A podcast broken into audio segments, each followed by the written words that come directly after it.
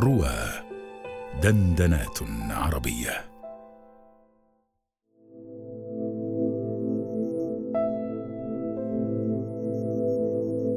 هذه أوراق عشرينية وهذا أحمد أبو خليل.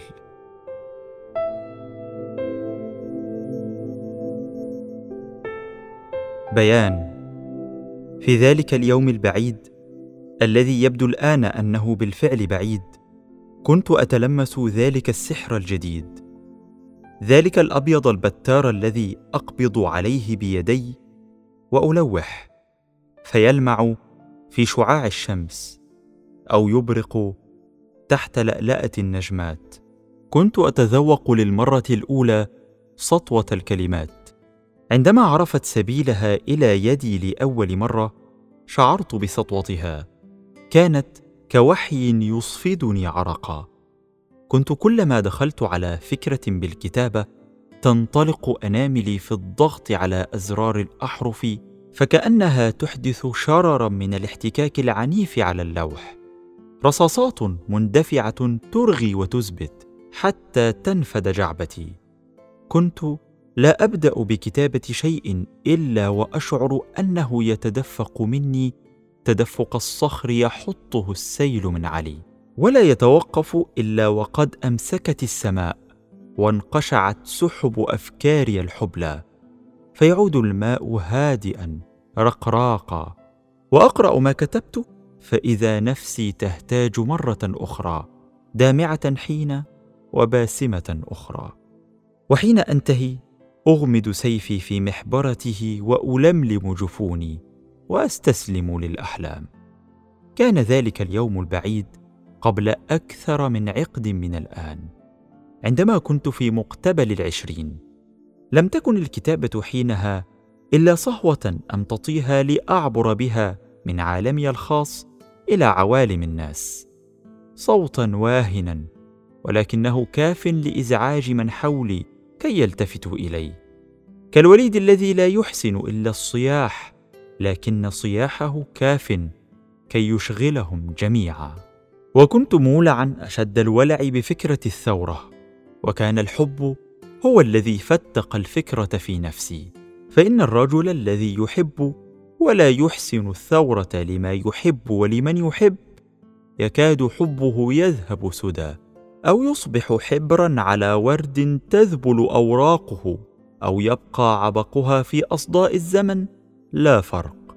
فإن الأسى هنا وهناك حينئذ واحد. ونظرت لهذا العنوان الذي استوى في ضميري الحب والثورة كل الأوراق التي كتبتها في هذه الأعوام بكل حماسة وحماقة شاب طارف لم تغلبه تجارب الحياة بعد. لم يكن الحب الذي فتق مشاعري هو ذلك الشعور الذي يغزو وجدان الفتيان في صوب ذلك المنال البعيد الذي لا ينالونه إلا بعد سني الدراسة والعمل. أستطيع أن أقول نعم قد كان شوقا جارفا إلى تلك المكنونة المحجوبة بستار الغيب التي يتقاذفني تيار الأقدار حتما إليها في نهاية المطاف. ولكن أيضا كان حب القوم الذين جئت منهم والأرض التي نشأت عليها لكن ليس على حالها الذي وجدته يوم أن جئت فقد قلص ذلك كثيرا. لقد أحببتهما بامتداداتهما في الجغرافيا ورحابتهما في التاريخ. أحببت الأمة واعتبرتها أكثر تعبيرا لانتمائي الحقيقي عن الوطن. لذا كان هذا الحب جارفا وواسعا يهيج ويثور مع كل جرح ينكأ في هذا الاتساع.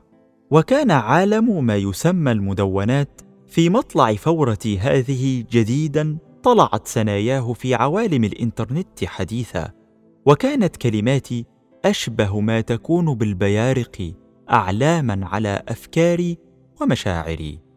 فسميت مدونتي آنذاك بالبيارق. ثم أخذت مادة الاسم في نفسي تتسع اتساعا عظيما بكل معانيها. من أول أصوات حروفها الباء حرف انفجاري شديد تنفجر به الشفتان كما تنفجر براكين الثورة في وهج البيرق. والراء حرف تكراري ينتج من تتابع ضربات اللسان في سقف الفم. كما تتتابع ضربات ذلك الفتى الحانق على أسقف العالم إلا سقفا واحدا الهيا يسمى السماء. والقاف الذي هو انفجاري أيضا وفي آخر الكلمة له قلقلة ترج الأسماع وتجعل من قذائف الحق صوتا مجلجلا يبرق ويرعد ويدوم صداه في ثنايا الزمان والمكان حتى بعد أن تنتهي ثورته ويذهب صوته. ولم أنتهي عند الأحرف ونظامها الصوتي بل ابتدأت. فمعجمي ما زال يقلب في مادة الاسم الذي يخرج منه أول ما يخرج البرق. ذلك المخلوق العجيب الذي يولد ليموت. يعيش لحظات قليلة نادرة لكنها كافية لأن يخطف أبصار الظالمين أو يضيء لمن يريد أن يمشي فيه وسط ظلمة الحياة. أما البارق فهو السيف الذي بلاه لا يقوم لضعيف حق ولا يندفع إلى هاوية باطل. والبارقة هي البشرى بعد الجفاء هي السحابة الواعدة بالخير والماء النازل من السماء زلالا على الناس. وأخيرا ألطف المعاني وأمضاها إلى نفسي هو معنى الفعل. فإذا قلت أبرق الرجل وأرعد أي أرهب وهدد وتوعد. وإذا قلت أبرقت المرأة وأرعدت أي سفرت تزينت وتجملت. وكذا كلماتي. ألفيتها ترق رقة العطر في خد الحبيب وتحد حدة الشفرة في صفحة السيف. وفي كل أنا وله مرذوب في ذلك العالم الأثير. وعلى كل نعود لما بدأناه. فإن هذا الاستطراد الذي تفتح لي عبقه من الزمن التليد ليجعلني أقدم بين يديك أمر علاقة العجيبة بالعربية لغة وثقافة وفنا. فإني مولع بها ولع المحب المكب على حبيبته. ينظر لمحاسنها ويتعبد في محرابها. وكلما غاص فتحت له من مباهرها. كما رأيت فمن أحرف ثلاثة ارتضيتها مادة لعنوان مدونتي اندلقت علي كل هذه المعاني. وعلى الرغم من ذلك فإني وأسفاه حبيب عابث وخليل ناكر لنعمائها الذي تبديه لي من مفاتنها دونا عن كثير من الخلق. لأني بدلا من أن أتعهد كل ذلك بالحفظ والمداومة والقرب المقيم رحت أهيم في كل الوديان مكتفيا منها بالتلاقي المتباعد كل حين وحين. ورغم أني بعد كل لقاء تروى فيه روحي من مباهجها أعاهد نفسي أن أمكث متفيئا ظلالها الوارفة أجد نفسي أهيم في التيه الهجير مرة بعد مرة. ولا يبقى من أمر مقامي عندها إلا أمنية عندما يسألني أحدهم.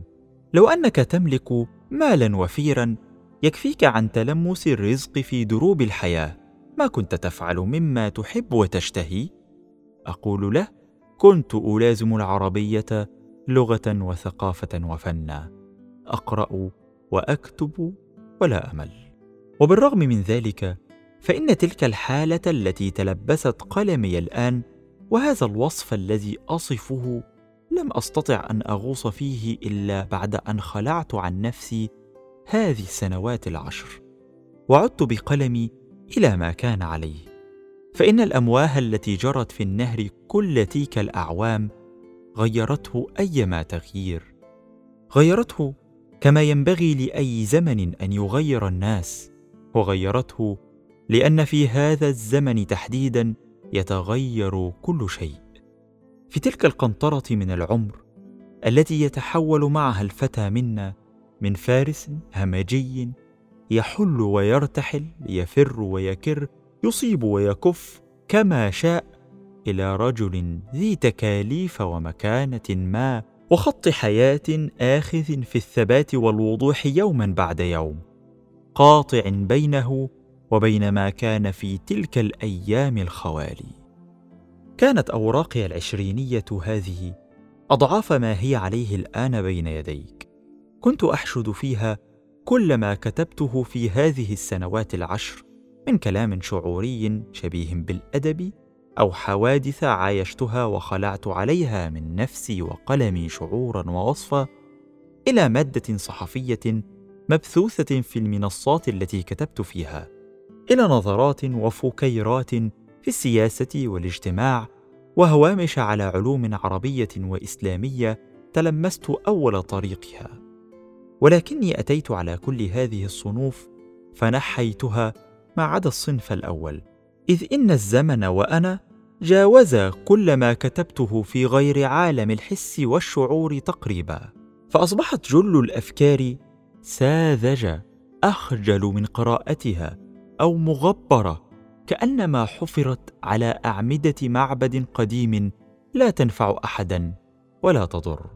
ولما كانت غايتي في جمع هذه الأوراق أن ينظر فيها الفتى المقبل على العشرين فيعرف منها وينكر ويبصر ما لا يغني عن تجربته الخاصة ولكن ما يؤنس فقط هذه الرحلة التي يبتديها لما كانت غايتي ذلك فإني رفعت ما لا يخص هذه الرحلة الوجدانية وما عايشته من حوادث حتى يستقيم الأمر لي وله. غير أني لا أخص ذلك الصنف من الناشئة وفقط ولكني أيضا أخصني وأخص جيلي من الذين أبحروا اليوم لتوهم بعيدا عن جزر العشرينيات من العمر. علهم يجدون في هذه الكلمات سلوى لما تركوه أو يستطيعون أن يأخذوا من هذه الأوراق صناديق ذكريات يحشون بها مراكبهم الآخذة في الابتعاد مخلفة وراءها زمنا لن تزيده الأيام إلا بعدا متطاولا. ثم إنني بعدما رفعت ووضعت نظرت إلى ذلك الزمن المخصوص الذي أثبتت ما كتبته فيه. ليس الزمن الذي يبدأ بشكل عام من العشرين إلى الثلاثين من عمر الفتى ولكن الذي يبدأ بعام 2007 وينتهي بعام 2017 فوجدته كان مثقلا بالأحداث التي ربما لم تمر على عقد مثله في وطننا هذا منذ عقود. وشعرت أن ما كتبته على هامش تلك الحوادث يستحق هو الآخر أن يضمن هنا. ولم يأتي لي هذا الشعور في بداية الأمر حيث ظننت أن أرباب الكتابة سيكثرون من ذكر هذه الأعوام وحوادثها في كتبهم ومؤلفاتهم وسيكون ما أبثه بينهم قليلا لا يقاس إليهم. ولكن ظني هذا خاب كثيرا إذ أرى الأيام تكر والذكريات تتباعد وتهترئ أثوابها ولا أجد فيما يكتب ما وثقته على عجل غير قاصد إلى نشره. وبين هذا وذاك قد يجد المطالع للأوراق نفسه تائها تذهب بنفسه ورقة في الأعالي وتخفض به أخرى إلى السفوح. فلا يقسون علي إذ إنها كتبت متفاوتة في الوقت والنضج والأحلام. وأردتها كذلك بلا تنقيح ولا تعديل يحملها حملا على مزاجي الأخير. عله يدرك كذلك من نفسه ويرى ذلك الأثر الذي يكبر وينجلي مع كل ورقة منها. وثبت بعض تواريخ هذه الأوراق عل ذلك يساعده على تتبع ذلك الخيط الناظم. ولتعلم أيها الآخذ بمفتتح تلك الأوراق أني قد آمنت بقضية وآليت ألا تنفك عن كلماتي وهي قضية الكتابة البيانية. التي هي القوة الباهرة في أحرفنا العربية كما أدعي. وكأنما كانت العربية في نفسي كالجميلة الناعسة فأيقظتها قبلات الرافعي والمنفلوطي علمي هذا الفن. ويكفي أن نقرأ مقدمة المنفلوطي في النظرات ومقدمة الرافعي لوحي القلم لتدرك فكرة الكتابة البيانية المنبئة عن مكنونات النفس. تلك العصا الساحرة التي ما إن تلمس الأشياء العادية الهامدة حتى تدب فيها الحياة. فترى الحزن طافحا بالأسى الذي تتشقق منه القلوب والألم غاصا بالحنظل الذي تتقرح منه الروح والهناءة حافلة بالحبور الذي يفتح الورود في النفوس. ولا ليس الحس الوجداني فحسب وإنما كل منظر في الحياة. كل طلعة شمس أو غسقه ليل كل قطرة مطر أو ضربة موج كل نظرة عجلة أو طعمة سائغة أو غفوة عابرة. كل لفتة من هذه الحياة عندما تلامسها ريشة البيان تحولها إلى لوحة فنية ترسل في النفس ما ترسل. وتحث الرائي على أن يستقبل من هذه الحياة أكثر مما تبدي له النظرات العجلة. وقد عاب علي أناس أني ألعب بالألفاظ لعبا أو أني أغوص في الغريب من المعاني ولا أبين أو أني أعمد إلى الزينة والزخرف فيثقل النص ويستغلق على الأفهام ويقولون قولة قديمة لم لا تكتب ما نفهمه فما أجد في كنانة ما أرمي به هذا القول وافنده أروع وأبهى من كلمات الرافعي في بيانه. اذ عابوا عليه من قبل السمو الأدبي بأنه قليل ولكن الخير كذلك وبأنه مخالف ولكن الحق كذلك وبأنه محير ولكن الحسن كذلك وبأنه كثير التكاليف ولكن الحرية كذلك. إن لم يكن البحر فلا تنتظر اللؤلؤ وإن لم يكن النجم فلا تنتظر الشعاع. وإن لم تكن شجرة الورد فلا تنتظر الورد وإن لم يكن الكاتب البياني فلا تنتظر الأدب. لكني لا أدعي أنني كاتب بياني فأنا في أول الطريق. ولا أدعي أن ما أكتبه أدب فما هو إلا مجرد محاولات. وما أنا ممن أنتسب إلى طريق الرافعي والمنفلوطي وأمثالهما شيئا ولا حتى مستحقا لأكون تلميذا لهم. إنما حالي معهم كحال الذي أراد أن يقول شعرا فذهب وحفظ ألف بيت ثم ذهب ونسيها ثم قال شعرا. أحسب أنني كذلك.